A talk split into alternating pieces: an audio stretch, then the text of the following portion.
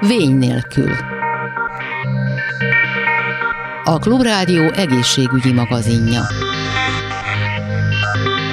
Jó napot kívánok, Laj Viktoriát hallják! A Pécsi Tudományegyetem arra hívta fel a figyelmet, hogy a fejlett világban a vakság vezető oka az időskori makuladegeneráció, amely az éreslátás helyét érintő ideghártya betegsége. Professzor Csuta Kadrien, a Pécsi Tudományegyetem Klinikai Központ személyzeti klinika igazgatója van velem a vonalban. Jó napot kívánok! Szép jó napot kívánok, és üdvözlök szeretettel mindenkit! Hát az időskori makuladegenerációjánál nagyon fontos azt tudni, hogy tulajdonképpen a jogilag definiálható vakság vezető okaként számon tartott betegségről beszélgetünk, amely a 65 év feletti lakosságnak körülbelül 10-13%-át is érinti a fejlett országokban. Világszerte jelentős egészségügyi, társadalmi és gazdasági kihívást jelentenek a betegségnek a kezelése, hiszen ugye a társadalmunk egyre inkább tovább él, az élettartamunk nő, és számos olyan környezeti változás ért minket, amely negatívan hat sajnos erre a betegségre. Itt gondolok például az életmódunk megváltozásával kialakult elhízásra, az élelmeszesedésre, illetőleg a dohányzási szokásainkra. Sajnos ez a betegség ez egy nagyon jelentős életminőségi romlással jár, amely komoly terhet jelent ugye a betegnek a szociális élete szempontjából is, illetőleg a hozzátartozók számára is nagyon nagy terhet jelent. Uh-huh. Itt ugye kérdezte, hogy, hogy milyen betegségről is beszélünk. Itt két részre kell bontani a, a az időskori makuladegenerációt tulajdonképpen, hiszen két fő formája van. Az egyiket úgynevezett száraz típusnak, a másikat nedves típusnak nevezzük, és ezek különböző jellemző tünetekkel járnak. Uh-huh. Azt lehet, le lehet így bontani, hogy melyik a, a gyakrabban előforduló eset, vagy típus? Igen, igen. Szerencsére a száraz típus az, amely gyakrabban fordul elő. Ez a populáció 80%-át érinti, és jóval lassúbb a betegségnek az előre haladása, abból a szempontból, hogy mikor eredményez, vagy eredményez egyáltalán vakságot. Uh-huh. A nedves típusú időskori makuladegeneráció az körülbelül 20%-át jelenti annak a populációnak, akiről beszéltünk. Itt viszont, hogyha nem kap megfelelő kezelést a paciens, akkor sajnos az súlyos, pontosan a centrális látásélességet jelentő problémát eredményez a beteg számára, tehát e, sajnos pont azokat a dolgokat nem fogja látni, illetve torzan látja, amikre ránéz, és ez szociális szempontból is nagyon nehéz az illető számára, hiszen amikor ránéz mondjuk a szerettei arcára, akkor az egész arcot kitakarva látja, a perifériát látja, de pont azt nem látja, amire ránéz. Uh-huh. Érdekes egyébként, hogy alapjártan ugyanarról a betegségről beszélünk, mégis két különböző típus vagy válfaja alakulhat ki. Az lehet esetleg tudni, hogy igazából minek az eredménye az egyik, és mi, minek a másik, illetve azt is mondta, hogy szerencsére a, a száraz típus, ami gyakoribb, hogy igazából miért szerencsére, ez miért, miért jobb ez? Azért jobb, hogy a száraz típusa gyakoribb, mert a száraz típus esetén ugye ott úgynevezett jellegzetes elváltozások, drúzenek jelennek meg. Ezek tulajdonképpen sejthulladékok felhalmozódásai, amelyek felszívódnak, vagy pedig el, elmeszesednek, újra felszívódhatnak. Itt jellemző, hogy a folyamat előrehaladása az lassúbb, és az is jellemző, hogy esetlegesen ezzel indul egy korkép, de az esetek egy részében átalakul nedves típusba. Uh-huh. a száraz típus esetén az esetek kis százaléka úgynevezett atrófiás korképpé alakul, és ez az, amikor a nagyon súlyos látástárosodás bekövetkezik. Ez azért szerencsére hosszabb idő alatt következik be, mint a nedves típus esetén észlelt romlások. A nedves típus esetében viszont a retina alatt új erek, rendellenes erek képződnek, és ezek felelősek az exudatív jellegnek a kialakulásáért. A retina alatt lokalizált szklerózis, illetőleg lipid felhalmozódások, a látóideg hártyának a pigmentepitélium metabolizmusának megváltozása figyelhető meg, és ez eredményezi az éles látás helyének, a sárga foltnak a degenerációját. Uh-huh. Ilyen körülmények között ugye érdemes azt tudni, hogy a látóideg hártyának a fiziológiás anyagcseréje gátoltá válik, hipoxiás állapot uh, alakul ki tulajdonképpen, és ez az állapot segíti elő a kóros véröveknek a növekedését. A koroidából, tehát a látóideg hártya mellett található rétegből, ami nagyon vaszkularizált, abból történik az ereknek a növekedése, és ez az úgynevezett neovaszkularizáció, amit így nevez az irodalom, ez a, ez a fő regulációs folyamat, aminek a következtében ugye ez kialakul. Tehát itt a fő probléma a kóros érújdon képződés. Ilyen tekintetben gondolom, akkor a kezelés is eltér mind a két típusnál, hiszen egy más-más problémáról beszélünk. Azt ki lehet jelenteni, hogy valamelyiket, valamelyik jobban kordában tartható, mint a másik? E, igen, na most itt érdemes azt tudni, hogy hogy külön, igen, tehát különbözőképpen tudjuk ezeket kezelni, de egy nagyon picit azért előrébb mennék, és, uh-huh. és, és arról kezdenék el beszélni, hogy mit tehetünk azért, hogy lehetőség szerint ne alakuljon ki ez a porkép.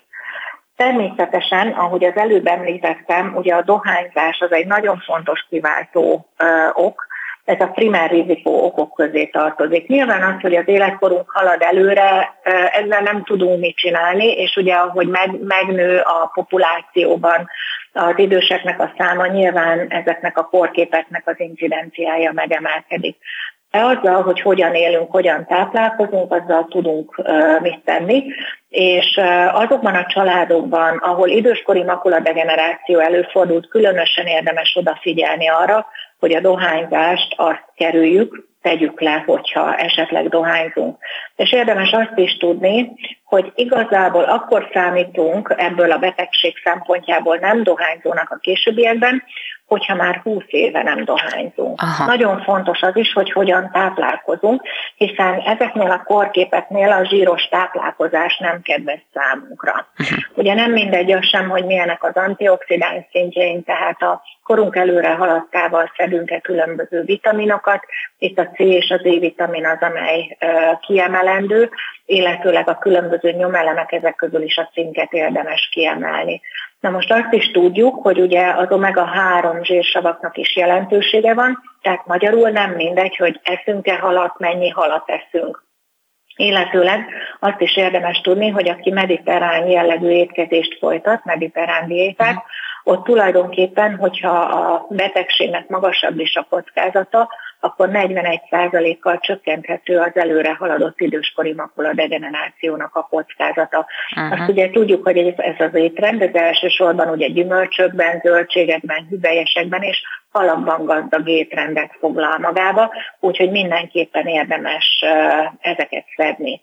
És akkor visszatérve, hogyha már kialakult a betegség, mit tudunk tenni, akkor ugye nem mindegy, hogy száraz vagy nedves típusú időskori makuladegenerációról beszélünk, és először beszéljük meg azt hiszem a száraz típust, uh-huh hiszen a száraz típusnál ugye az étkezés, az étrend, amiről beszélgettünk már, illetőleg az antioxidáns vitaminoknak az alkalmazása az, ami nagyon jelentős. Ezt a patikákban, nagyon széles választékban lehet kapni. Itt érdemes odafigyelni arra, hogy C-vitamin van, E-vitamin van, luteinben, zeoxantimaniscinkben milyen gazdag ez a készítmény, de külön lehet olyat kapni, amit kifejezetten időskori makuladegenerációra fejlesztettek ki, és ezt meghatározott stadiknak, tehát klinikai vizsgálatoknak a vizsgálati eredményei alapján tették össze, érdemes ezeket választani. Uh-huh. Még, még a nedves igen, igen, igen. ugye nem beszéltünk, ami, ami azt hiszem, hogy érdekelheti a hallgatóságot. Itt ugye nagyon fontos az, hogy ez időben feltétlenül szükséges, hogy időben orvosi kezelést kapjon a páciens. 2006-ban szerencsére már jóvá hagyták ezeket az úgynevezett anti-VEGF injekciókat, ami pont ezt a kóros érújdon képződést gátolja, amiről az adás elején beszélgettünk, és gyakorlatilag ennek az injekciónak a bevezetésével napjainkra jelentős mértékben csökkent a betegség okozta vakságnak a kialakulása is. Nagyon fontos azt tudni, hogy ha használjuk ezeket a kezeléseket, hogyha időben elkezdtük ezeket a kezeléseket, akkor mintegy 70%-kal csökkenthető a vakságnak a veszélye. A korai diagnózis azért nagyon fontos, mert ugye nagyon fontos az, hogy milyen mértékű és mennyire károsodott már a látóidegkártya, amikor a kezelést elkezdjük. Aha. A kezelések szempontjából még esetleg annyit érdemes kiemelni, hogy ezek a kezelések, ezek intravitreális kezelések, amelyeket uh, ugye a szem belsejébe injektál a személy szakorvos, uh-huh. különböző formái uh, alkalmazhatóak, és uh, sajnos azt azért érdemes tudni, hogy ez a kezelés, ez általában sorozatos kezeléseket uh, jelent, uh, rendszeres személyzeti vizsgálatokkal és kontrollokkal de ezeket mindig a személyszakorvos meg szokta beszélni a paciensekkel. De ez egyébként egy több éven át tartó folyamat, vagy lényegében egy folyamatosan tartó folyamat, ugye, mivel hogy a hát- betegség nem gyógyítható. Igen, ez egy nagyon folyamatosan tartó folyamat, és gyakorlatilag életünk végig tart, hogyha elkezdődött, vagy pedig ugye a kiégési folyamatokig, amikor ugye kialakul az úgynevezett geografikus atrófia, amivel már nem tudunk kezeléssel semmit tenni. Tehát általában ezek tényleg nagyon hosszasan elhúzódó kezelések, de nagyon jó eredményekkel tudjuk megtartani, és, és néhány szám esetében javítani is a látásélességet, és ez, ez uh-huh. nagyon-nagyon fontos. Uh-huh. Igen, gondolom ehhez hozzájárul az is, hogy az ember, ugye, ahogy említette, a, a, a táplálkozását feljavítsa, vagy hát olyan szereket is szedje mellé, ami ezeken segíthet, és itt említette ezt a mediterrán diétát, ami egyébként mondjuk így igazolható, vagy megfigyelhető az, hogy mondjuk olyan mondjuk déli mediterrán országokban, vagy népe, népeknél, populációknál ezért ritkább korkép a makuladegeneráció, mint akár itt Közép-Európában vagy Északon? E, igen, gyakorlatilag ezek az eredmények, amiket én említettem az interjú során, ezek mind az úgynevezett Age-Related Diabetes Study-nak az ARES 2-nek a tanulmányai uh-huh. alapján tett megfigyelések, és gyakorlatilag ezek a klinikai vizsgálatok, ezek nagyon alaposan vizsgálják azt, hogy az étkezések, az alkalmazott különböző ásványi anyagok, antioxidánsoknak az alkalmazása, ezeknek az összetétele egy-egy vitaminban, ez hogyan befolyásolja a hmm. betegségnek kimenetelét. Tehát igen, ezeket vizsgálják, és nagyon-nagyon komoly tudományos munkák, megfigyelések állnak, akár egy-egy vitaminnak az összetétele mögött. Um, említette itt a, a, a, dohányzás például, hogy mikor számít már, hogy valaki nem dohányosnak, hogy 20, 20 évet mondott, azt hiszem, hogy annyi igen, ideig nem. Igen, igen, akkor már abszolút úgy kezelendő a betegség szempontjából is, mint aki, mint aki nem dohányzó. Aha. Mert Tulajdonképpen akkor ez azt jelenti, hogy hát, elég nagy a valószínűsége annak, hogy az ember ezzel a betegséggel találkozik élete során, viszont hogyha már az elkerülésnél tartunk, vagy a megelőzésnél, akkor az viszont már korán, tehát akár nem tudom, ilyen 30 éves korában az embernek erre gondolnia kell, hogy úgy kezdjen elérni, vagy még fiatalabb korában, vagy hogy letegye a cigarettát, stb., hogy ezzel a betegséggel ne találkozom. Tehát amilyen hosszú lefolyás, olyan hosszú lehet akár ez a megelőzési folyamat is. Igen, igen. Érdemes egy kicsit azt hiszem céltudatosan élni, hiszen a, a megfelelő életmód, a dohányzásnak a mellőzése, a mértékkel történő alkoholfogyasztás és maga a sport, ma már tudjuk, hogy számos betegség esetén nagyon fontos szerepet játszik abban, hogy meddig élünk és milyen életminőséggel élünk. Igen, igen. Lehet egyébként összefüggéseket keresni, ha, ha jól tudom, akkor ez mégiscsak egy neurodegeneratív betegség másokkal, tehát mondjuk Alzheimer-korral, Parkinson-korral, vagy nem tudom, olyan pszichiátriai képekkel, amik mondjuk árulkodhatnak arra, hogy itt lehet, hogy majd makuladegeneráció is ki fog alakulni, vagy fordított esetben makuladegeneráció, akár kezdődő stádium, az utalhat-e arra, hogy itt valószínűleg más problémák is lesznek az idegrendszerben? Ez egy nagyon-nagyon érdekes kérdéskör, és nagyon sokan foglalkoznak egyébként vele, hiszen az oxidatív stressznek és a mitokondriális károsodásnak ugye a retinális pigmentepitéliumra gyakorolt hatását, ezt tudjuk. És azt is tudjuk, hogy ebben a korképben is, illetőleg az Alzheimer Parkinson esetében is szerepet játszhatnak, Számos kutatócsoport foglalkozik a különféle biokémiai útvonalaknak a megismerésében, azonban egyértelmű összefüggést azt még mind a mai napig nem sikerült kimutatni. Mit, mit javasol egyébként általában, hogyha mi, mire kell figyelni? Tehát mi az a, az a tünet, amikor azt kell mondani, hogy ezt ki kell, meg kell vizsgáltatni, és el kell menni egy szemésztakorvoshoz? Vagy hogyha nem is makuladegenerációra utaló tünet, de mégiscsak egy jel arra, hogy az ember szemészhez menjen? Ez a betegség ez azért nagyon fontos, hogy mennyire edukált a, a társadalom, mert tulajdonképpen nagyon jellegzetes jelei tudnak lenni. Én a pacienseimnek mindig elmondom, hogy amikor ilyen apró drúzeneket látok a szemszenéken, akkor mire érdemes figyelnie, mikor kell feltétlenül orvoshoz jönni, akkor is, hogyha a kontrollvizsgálat a későbbi időpontra szól. Ezek elsősorban a torz-látás, a csökkent látóélesség, az úgynevezett fotómák, tehát azt látja, hogy foltszerű kieséseket lát a mhm. látóterében az illető, a sötéthez a látásélessége nehezebben alkalmazkodik, mint ahogy korábban tette, vagy furcsán fényérzékenyé válik a szem. Uh-huh. És a torzlátás talán az egyik legkönnyebben ellenőrizhető, ha az ember tényleg tudja, hogy ellenőriznie kell, erre van az úgynevezett amplerács, ami egy kockás lapnak felel meg, a közepére egy fekete pontot helyeztek el, de egy kockás füzeten is meg lehet tenni. A fekete pontra figyel az ember úgy, hogy külön-külön vizsgál bal szemét, akinek szüksége van olvasó szemüvegre, már az olvasó szemüveget föltéve, és azt látja, hogy torzulni kezdenek ezek a vonalak, furcsán hullámossá válnak, hm. és talán ennél még egyszerűbb, hogy a fürdőszobában a csempék fugáit érdemes megvizsgálni uh-huh. külön-külön jobb és bal szemmel. Amikor az ember azt látja, hogy a fuga nem egyenes, akkor mindenképpen érdemes arra gondolni, hogy ö, esetleg a háttérben időskori makuladegeneráció áll, és ilyenkor mindig érdemes elmenni ö. Hm.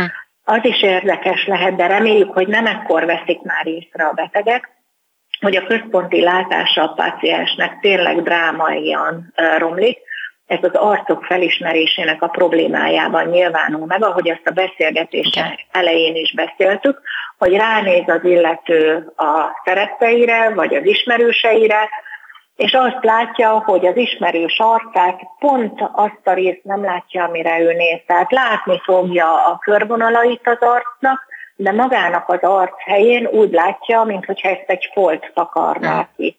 Sokan beszámolnak arról is, hogy olvasási nehézségeik vannak, állandóan cserélni kell a szemüveg dioptriáját, ami valljuk be, ugye a 40 és 65 éves kor között ugye normális, hiszen ott 5 évente romlik fél dioptriát a szemünk, de 65 év fölött azért ez általában beszokott állni ha csak nincsen ugye olyan mértékű szürkehályog, ami ezt valamilyen módon rontja, de, de az általában nem hirtelen szokott bekövetkezni. Uh-uh. És az is érdekes lehet, de ez ritkábban szokott előfordulni, hogy a színérzékelés megváltozik. De én az összes közül a leges leghangsúlyozottabbnak tényleg azt tartom, hogy nézze meg az ember a csempéknek a fugáit, rendszeresen ellenőrizve külön a jobb, külön a bal szemet, és ha a fugák torzulnának, nem egyenesek, akkor mindenképpen érdemes erre a betegségre gondolni, és akkor viszonylag korán föl tudják ismerni maguk a betegek is. Hm, hm, hm. Ez nagyon hasznos információ, de egyébként hamar orvoshoz fordulnak, tehát azt tudjuk, hogy azért nem nagyon szok, szokás orvoshoz járni, vagy hát akkor megyünk, amikor már nagy a baj, vagy nagyon komoly tüneteink vannak. Személyzeti problémáknál önök hogy veszik észre, mennyire vagyunk hajlandóak elmenni orvoshoz?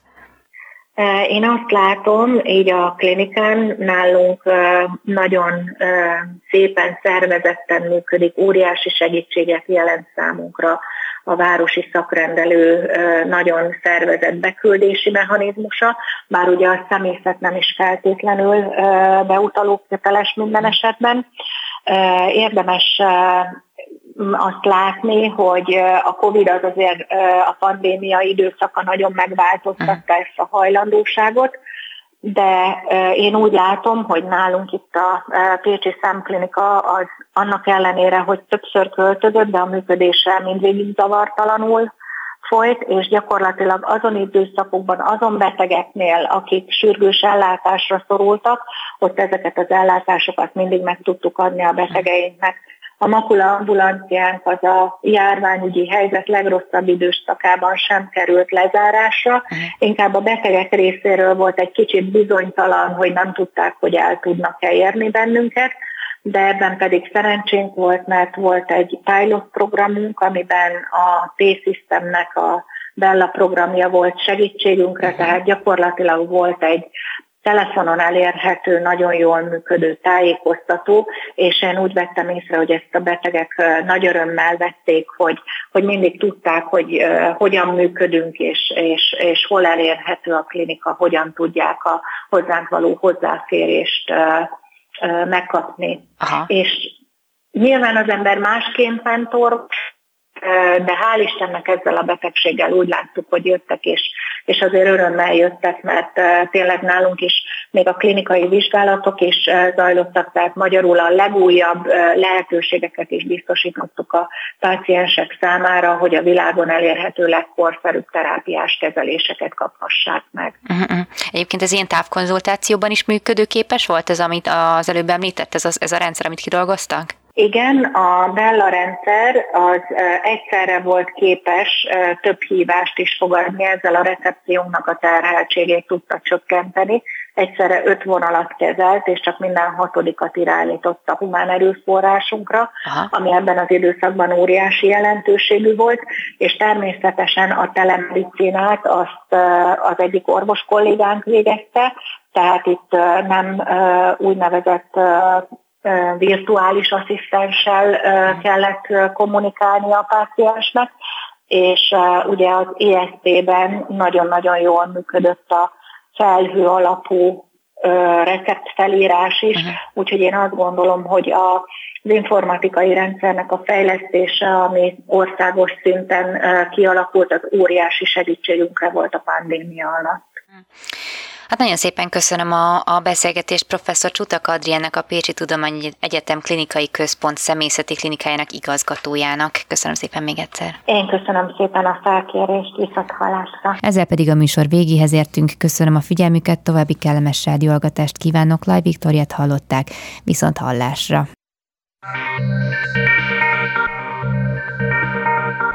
A Vény nélkül című műsorunkat hallották.